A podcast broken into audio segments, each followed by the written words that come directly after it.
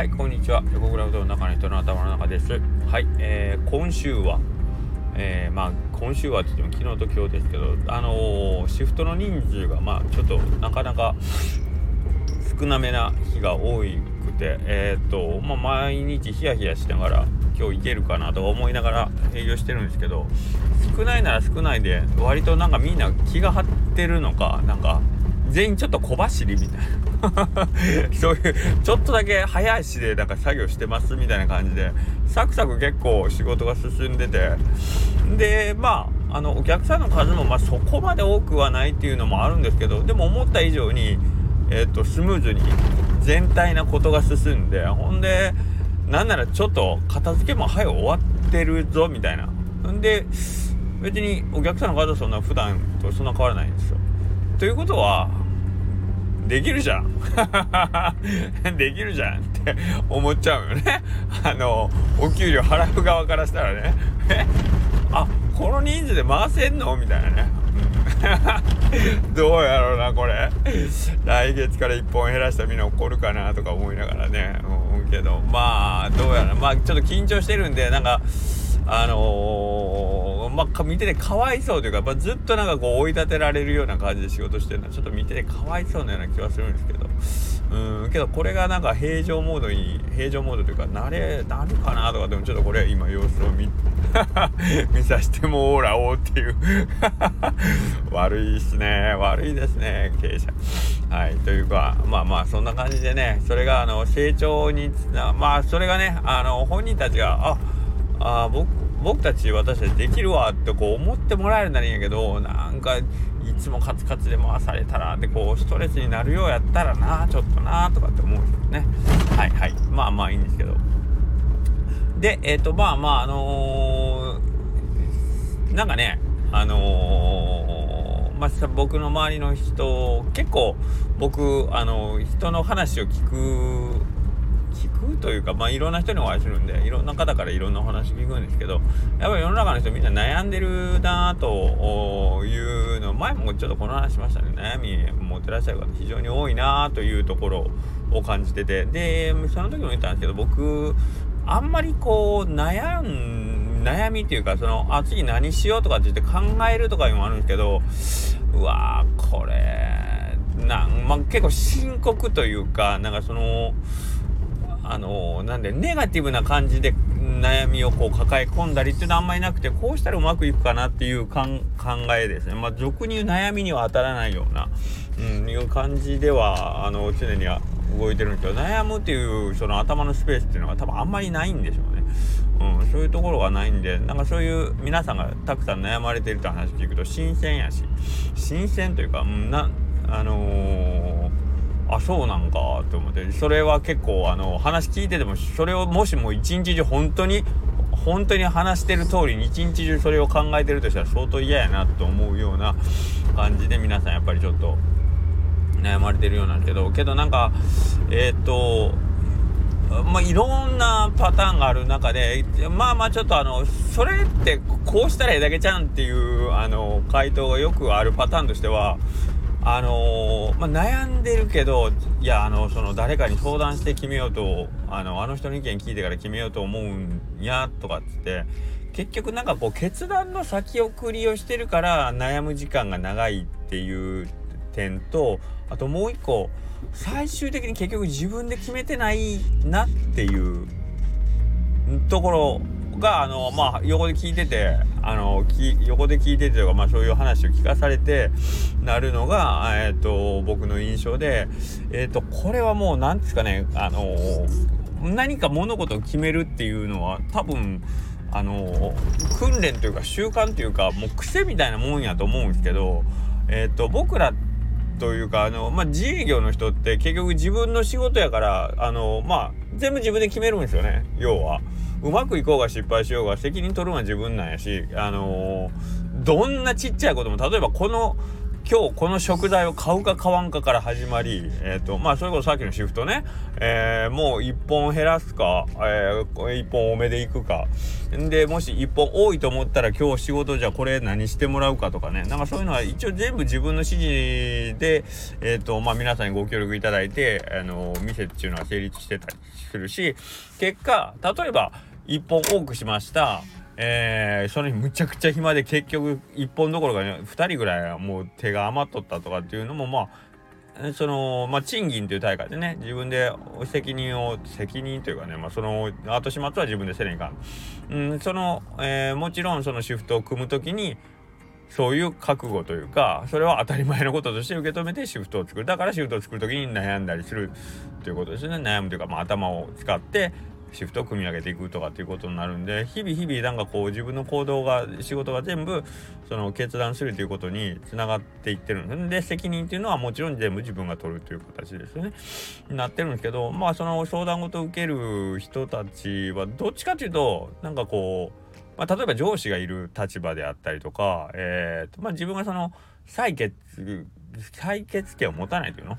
っていう立場の人が多いんか、まあ、誰ぞに相談してとかあの人に聞いてとか。でまあ例えば仕事場でそういう立場でいらっしゃるとおそらく多分家庭の中での、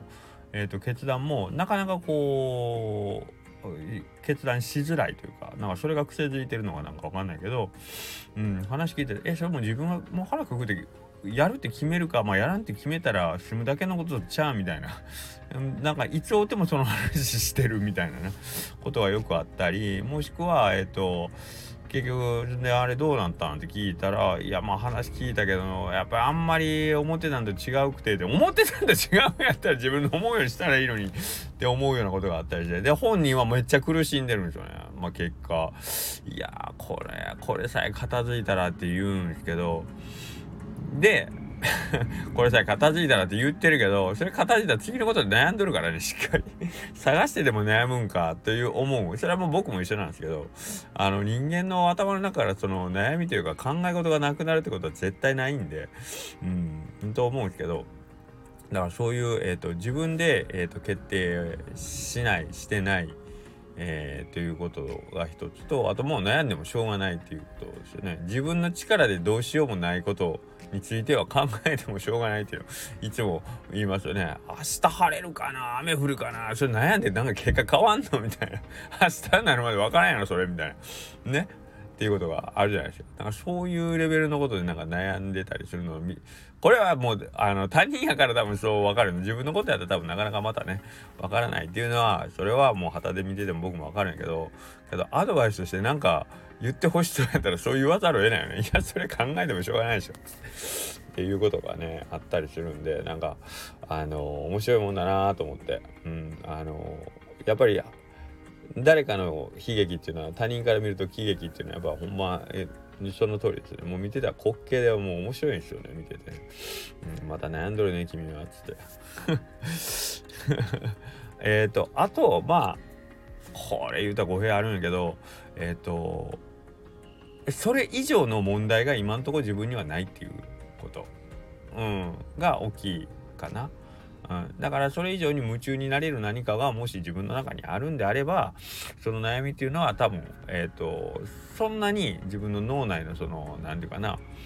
メモリを使わずに、えーと、解決しようとするもしくはもう忘れられるっていうことなんですよね。はい、さっき言ったシフトが、えー、少ないってなった時の、えー、ピークタイム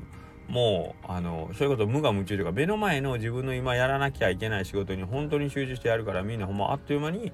時間が過ぎるというかその間何も考えずに気が付くとあ時間が経ってたっていうパターン。でまあなんかこのこのここ最近みんな仕事が終わってるっていうことでもうそれをいいように取るか悪いように例えばそのただただ流されて右から左にその作業に追われて一日が終わったっていうふうに捉えるというよりはむしろやっぱりそれぐらい集中して何かこう物事に取り組むっていうのは、うん、ある種のその頭を空っぽにするっていうかね、えーと、無駄な、えー、悩みをね頭から一一時追い出すにはやっぱそういう手段もありうるんじゃないかなと思うんで、えー、まあ、もし結構ハードな悩みがあるとかっていう時には、まあ、気分転換ではないですけどなんかそれ以上に今こここの瞬間に集中できる、まあ、何かタスクを見つけるなりうんするのは結構有効だと思います。で、えー、それって訓練でできるようになるので、えー、できれば、えー、未来に関わる不安や悩みに関しては、えーと、今現在今ここに集中するっていうそのスキルというかね技術を身につけましょうってなんかね1週間ぐらい前のスタイルで僕なんか口走ったような気しますけどそれって結局なんか大事なような気はしますね。はい。えー、っとうーん何なんですかね。この今ここに集中ってこれ訓練でできるようになるって言うんですけどこれ僕結構ねあのー、訓練してるんですよ。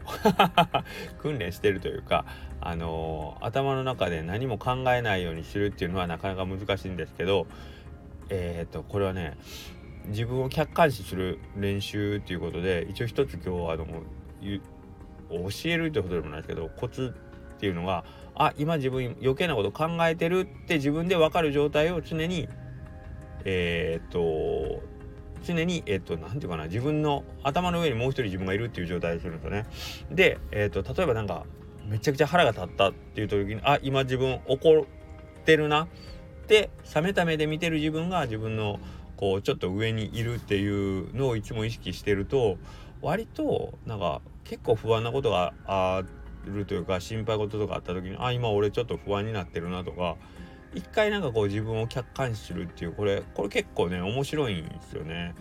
うん、こういうのをなんか僕普段あのトレーニングではないですけど意識するようにはしてます。で楽しい時っていうのはあんまりそういうの浮かばなくてどっちかっていうと自分がこうあなんかその普段の平常モードとは違う心の動きになった時に勝手にそのモードに入ってるんですよね。でそのモードに入って自分をこう客観的に乱したらあ今ちょっとあんま良くないなっていうあ今自分イラついてるなとかあ今自分ちょっと慌ててるなとか、うん、なんか不安になってるなっていうのをちょっと頭の上の方から見てるっていう俯瞰するって感じでまあその俗に言うその瞑想とかなんかそういうところまで行くと本当にもっとムーとかになるんでしょうけどまあ瞑想までいかないんですけどなんかそれの一歩手前ぐらいでまず自分が今何を考えてるかっていうのを自分の中で把握する訓練っていうのは非常になんかこう、えーと、精神の安定にとってはあのー、すごく有効やしそれのファーストステップとしては結構簡単やしいつでもできるんでやってみたらいいかなと思いますね。えっ、ー、とあそっかそっか僕ね朝朝起きてすぐとあとまあ仕事から帰ってすぐ最初にやるのが読経なんですよね。あのー、まあいつも読んでるお経があるんですけど、まあ、それをまあ45分間やるんですけどその5分間はとりあえず心をこうなんか落ち着けるというかもうその読経のことだけを読経今言ってるそのまあえー、っとまあ経文だけですねそこだけに集中するっていうのをやると割となかなかうんなんかその例えばなんかね同居ってすごい意味のわからない意味のわからないというかあんまりこう日常語じゃない言葉を発するから言ってると頭の中にいろんな雑念が浮かぶんですけどそれをあ今余計なこと考えてるなって思いながら読経するっていうのがまあ多分トレーニングというかこれは別にトレーニングするためにやりだしたわけじゃないんですけどになってるんかなとは思いますね。はい、だから自分でもこう意味のわからないことを言いながらあ俺今意味のわからないこと言ってるなと思いながら意味のわからないことを言うっていう訓練 をしてみるとなかなかえっ、ー、となかなか自分のねあの心を見れるっていうすごい不思議な感覚にあの自分の感情とはあの別のところにね自分の心を置けるようになってそれはそれで非常になんかあの不思議な感覚を味わえるのこれおすすめやしなんかこうやってみたらいいんじゃないかなと思いますね。はい、結局はあの幸せっていう幸せ不幸せを決めるのは人間の場合感情なのでその感情をコントロールできるようになって最強やなと僕はいつも思ってるんで、はい、何があっても自分の感情に、えーと、負けないというか自分がどういう状態であるかっていうのを常に把握しながら行動するっていうことが、えー、多分多分一番最強なんじゃないかなと思いますね。どんなに力が強くても、うん、どんなになんかこう頭の中身が優れてるよりもやっぱ常に、えーと、精神が一定であるっていうのがそうなると,、えーと、どんな恐怖があってもいや大丈夫と思えるその強さも発揮できるし、うん、あの不安でいちいちこう悩むこともないし今ここに集中したら多分どんなことでもできるようになるんじゃないかな。いや僕は大丈夫っていう気持ちをね常に持ちようんだけどできれば、うん、お金があろうがなかろうが、えー、常に平素。でいられる、うん、家族が目の前にいることに、えー、幸せだなと思える。そのその自分をきちんと捉えるっていうことがねできるようになったら幸せはすぐに多分手に入るんだろうなと思って。僕はまだそこまでいけないですよ。いけないけど、まあ、そういう風になれたら多分最強やなと思って、うん、だからそういうコンコントロールトレーニングをすることを今ここ何年間か気をつけてやって気をつけて取り組んでるんでもしよかったら